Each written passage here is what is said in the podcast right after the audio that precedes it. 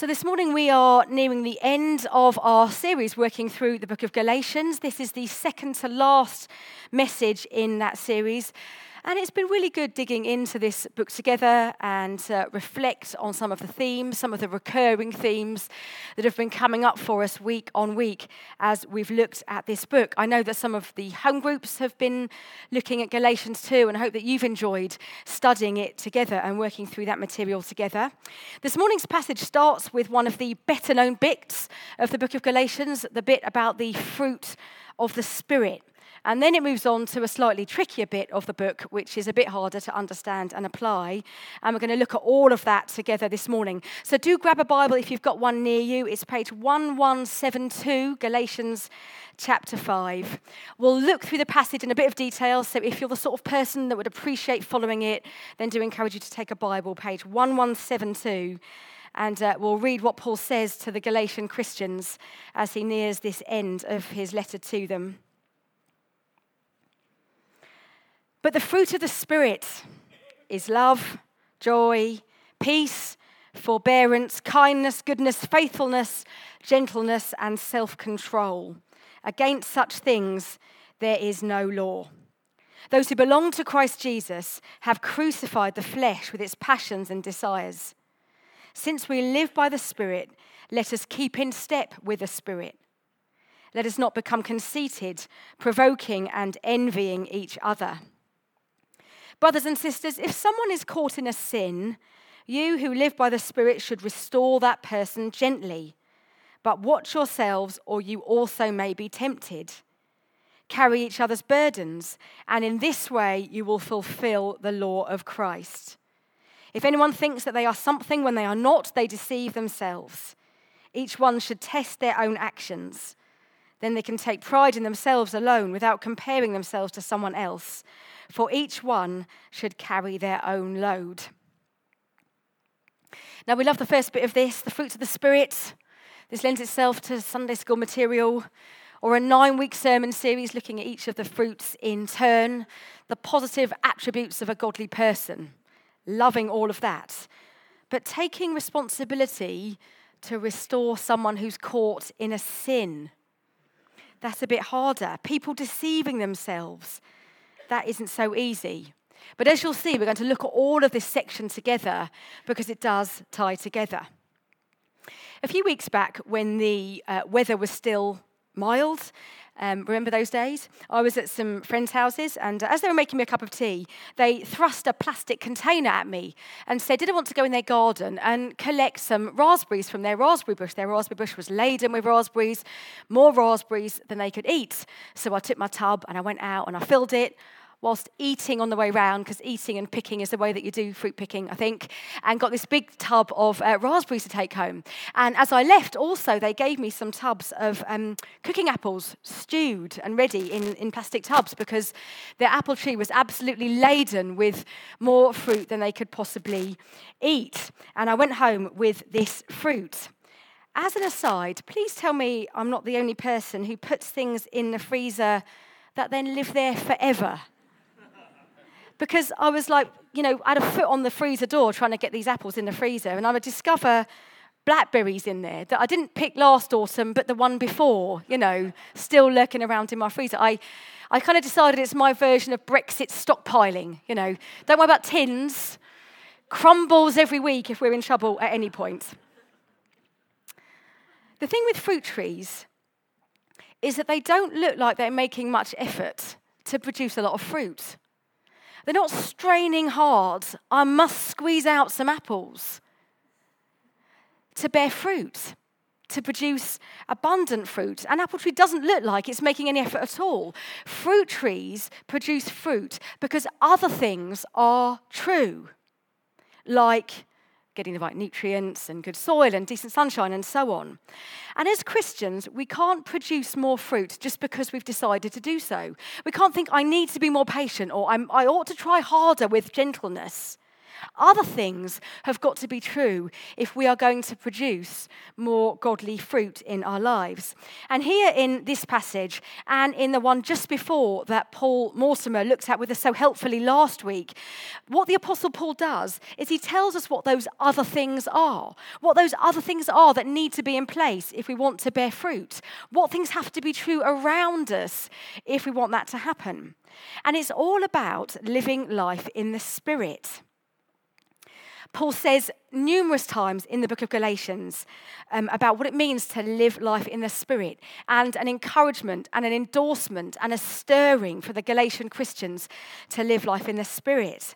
Earlier in chapter 5, he says this, verse 16 So I say, live by the Spirit, and then you will not gratify the desires of the flesh. Put that in place and put the things around it, life in the Spirit and then there'll be fruit. You will not gratify the desires of the flesh.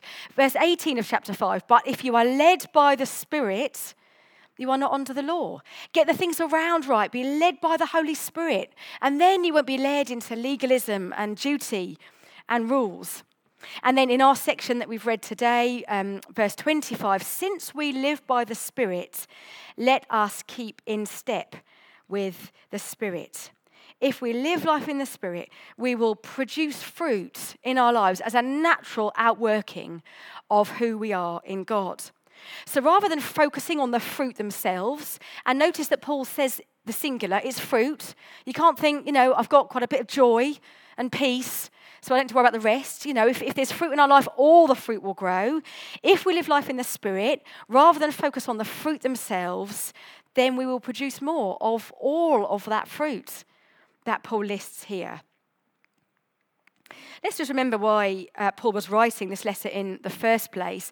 The Christians, the first Christians in Jerusalem were Jewish, but as the gospel spread, an increasing number of non Jews, Gentiles, began finding faith. But some teachers were, um, were insisting that the Gentiles had to practice all of the Jewish ceremonial customs of the law like the Jews did. It wasn't enough just to find faith in Jesus. You could find faith in Jesus, that's great, but then you had to be circumcised and follow the dietary laws in order to be accepted. And Paul says time and time again through this letter that nothing needs to be added to the gospel. Now, of course, for us today, it's not circumcision and food laws, but the reminder that the gospel of grace is enough on its own without any added extras is a really key message for us all. We have freedom. It is for freedom that Christ has set us free, Paul says, with a lot of emotion in chapter 5 and verse 1. This is what Jesus died for your freedom, to set you free from the law. You've got that freedom, and at the heart of that freedom is life in the Spirit. And then you won't gratify the desires of the flesh or lean into the law. And then you will produce fruit.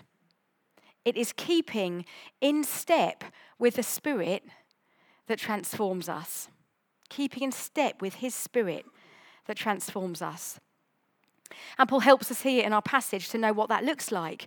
And what it looks like, if you look at verse 24 in your passage, what it looks like is remembering that we belong to Jesus. I love that he calls us back to that simplicity of our faith. The Judaizers are saying, You want to be a Christian? Great. Obey this law. Pray that way. Don't eat that. Go to that festival. Paul says, You want to be a Christian? You want to produce fruit and live in the Spirit? Great. Remember that you belong to Jesus. That's all. Remember that you belong to Him. I read that with grateful relief, really. My, my tendency, as maybe yours, is to default to doing the right thing, having to behave in a certain way, thinking I've got to obey the rules in order to be accepted. I've got to try harder and be better and do more. When Paul says, remember that you belong to Jesus. Tim Keller uh, writes about this verse in a commentary he's written on Galatians. And he says this about this verse All that is his is ours. Our approval and welcome from the Father rest not on our character or our actions, but on his. we're actually not accepted because of the quality of our fruit. We're accepted because we belong to Jesus.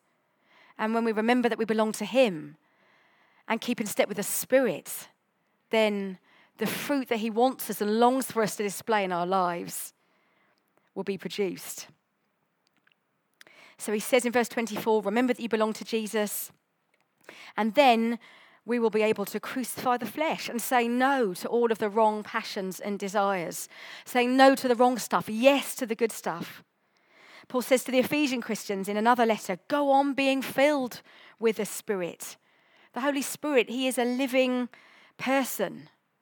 And part of that is keeping in step with Him in, in worship. We remember that we belong to Him and we acknowledge Him and worship Him and adore Him and keep the focus on Him.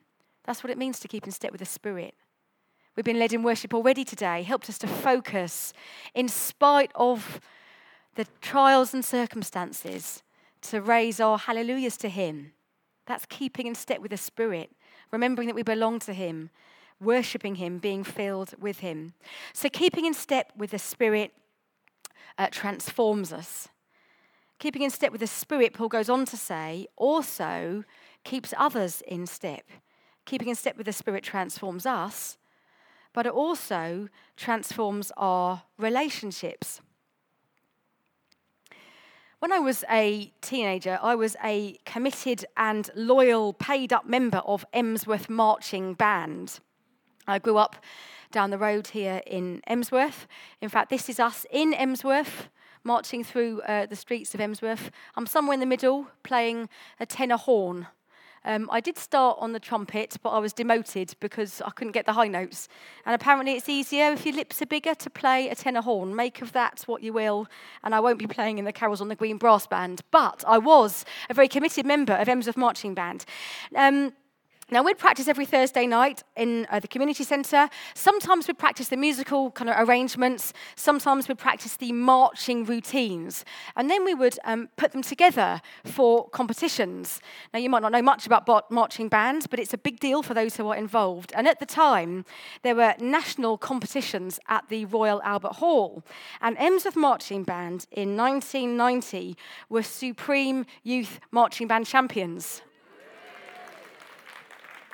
I thought I might get a woo, but I wasn't expecting the applause. Now, I was, hu- I was hunting for a picture of our marching band to find it, and I actually found a little bit of footage of us playing at the Albert Hall that I've never seen before.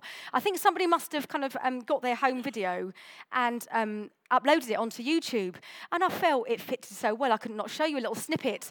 Um, have a little look at this. It's not great quality, but look at this at Albert Hall 1990, a bunch of teenagers and young people.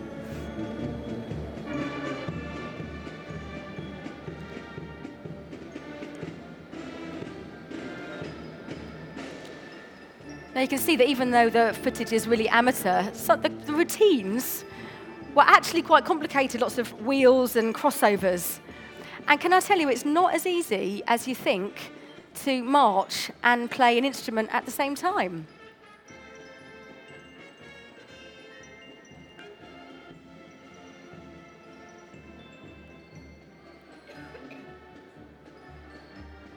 I feel that some of you might be laughing at this particular bit of footage of our marching band. Lovely, I think that's it. Good.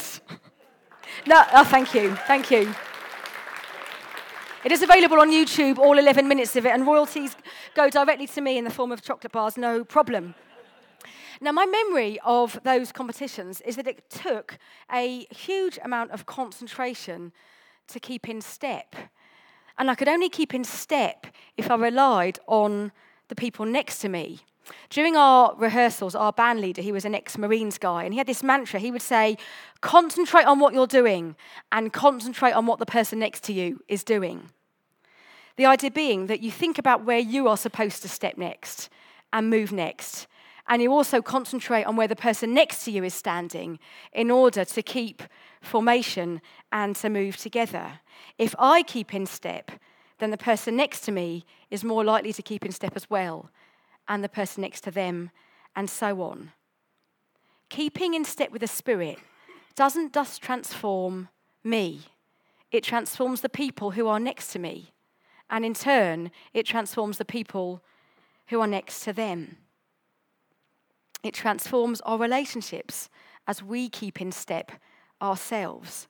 Paul says in verse 26, let us not become conceited, provoking and envying each other. That word conceited, kenodoxoi, and it literally means vainglorious or empty of honor. And if you're conceited, what, what that means is you seek your own glory in relationships. And therefore, in the way that we relate to each other, that's always going to be tinged with selfishness. And the gospel undermines that. And it enables us to live as brothers and sisters. And the verses at the beginning of chapter 6 that we read are all outworkings of the kinds of relationships and the kinds of ways we might relate to each other if we are spirit filled and selfless disciples. If we are helping each other to keep in step, our brothers and sisters are more likely to keep in step if we do, and vice versa. Are more likely to be close to Jesus and to keep in step with Him if you are next to me. If someone is caught in a sin, verse 1, you who live by the Spirit should restore that person gently. That isn't a verse that you've probably got on your baptism or membership certificate, is it? And it doesn't mean, of course, that we are to confront anybody that we see sinning in any way. Of course it doesn't. In other places in the, in the word, we're told that, that love covers over a multitude of sins. We're told to be slow to criticize.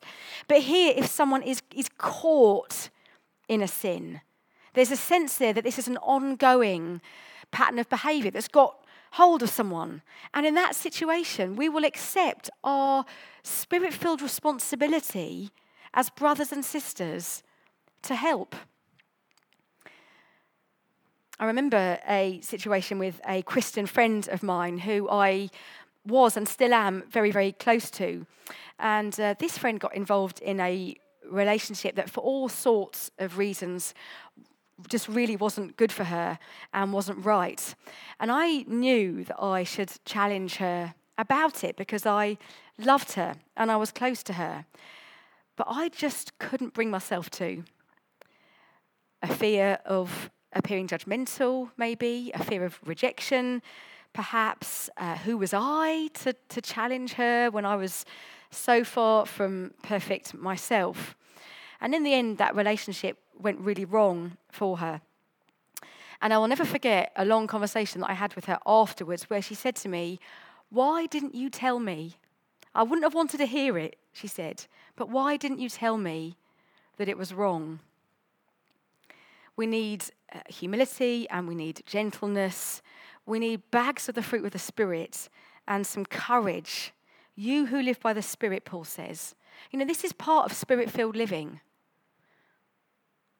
The word restore, the Greek word there that's used, is the term, the term that you would use if you've dislocated a bone and you're putting it back into place. If you dislocate a bone, it's really, really painful. And, and restoring it, putting it back in place, it makes it even more painful. But it's a healing pain, it's a restorative pain. And it's that kind of restoration that when we do confront and challenge, it might be painful, but the purpose of it is for healing. I'd like to think that if that was me, I might not want it at the time, but those who love me would challenge and correct me. That is Christian family to be looking out for each other and to help keep each other in step. So we keep each other in step partly. Paul mentions as an example here, restoring someone who is caught in a sin. He also mentions in verse 2 carry each other's burdens, and in this way you will fulfill the law of Christ. But we're also told in verse 5 for each one should carry their own load, which seems like a bit of a contradiction there. Burdens and loads, do we, do we carry them individually? Are they just for us? Do we share them collectively? Which is it?